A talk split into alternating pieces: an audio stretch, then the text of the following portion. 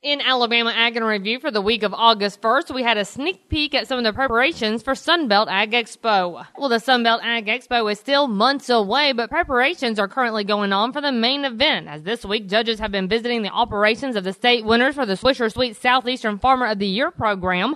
The Expo's executive director, Chip Blaylock, says the purpose of the tour is for three judges to go out, put the boots on the ground on each farm, we sit down and have an interview session for an hour, and then we tour for two hours, which the, the farmer continues to talk to the judges.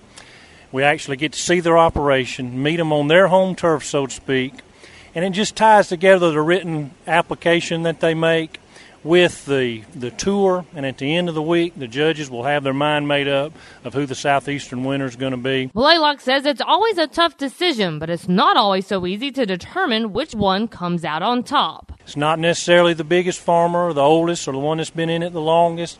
It's the one that's come the furthest. It's the one that ties it all together in the neatest package from environmental stewardship, from economic efficiency, marketing ingenuity, engineering ingenuity um, accounting. You know, these farmers are so multifaceted in their skill set, and it's really interesting to see the judges interact with the farmers. Alabama's recipient is Mr. Andy Winland. The overall winner will be announced on Tuesday, October 18th, the first day of the Sunbelt Ag Expo. And with a wrap up of the NCBA Summer Conference, Randall Wiseman had this report. Well, today is the final day of the 2011 Cattle Industry Summer Conference in Kissimmee, Florida, as the highlight will be the NCBA Board of Directors and CBB meeting. National Cattlemen's Beef Association President Bill Donald told me he's been pleased with the way the conference has gone. I've been real pleased, Randall. It's uh, there's been some really healthy debate. You know, there's a lot of issues facing the beef industry and uh, as a whole, and then a lot of a lot of issues about administration and all that types of thing. And it's all been good, healthy debate very respectful, very calm, and we're getting a lot done. Donald says it's been a democratic process throughout the conference. You know, and the real strength of this summer conference in particular is the time when we look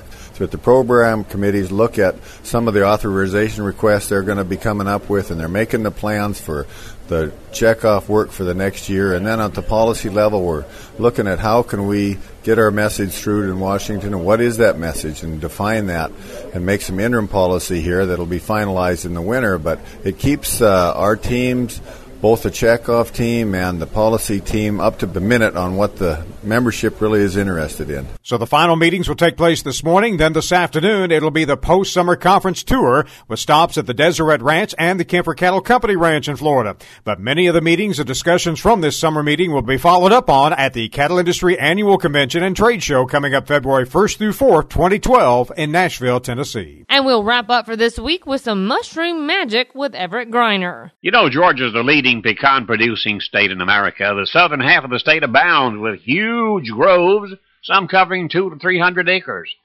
In at least one area, growers have been troubled by a fungus that uh, seems to thrive around the base of these pecan trees.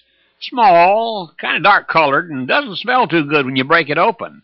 And for a long time, farmers have been raking them up and throwing them away. Well, not anymore. We now know that they may have more value than the pecans. They've been identified as an edible truffle. They're highly prized by sophisticated chefs. In fact, some have been harvested and sold for over a hundred dollars a pound. Can you imagine throwing away something that valuable? Well, they didn't know.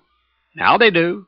And so these tiny mushrooms may become a new cash crop for that area. And remember, you can find these stories along with all the week's Southeast AgNet reports on our website at southeastagnet.com. I'm Julie McPeak with Southeast AgNet's podcast.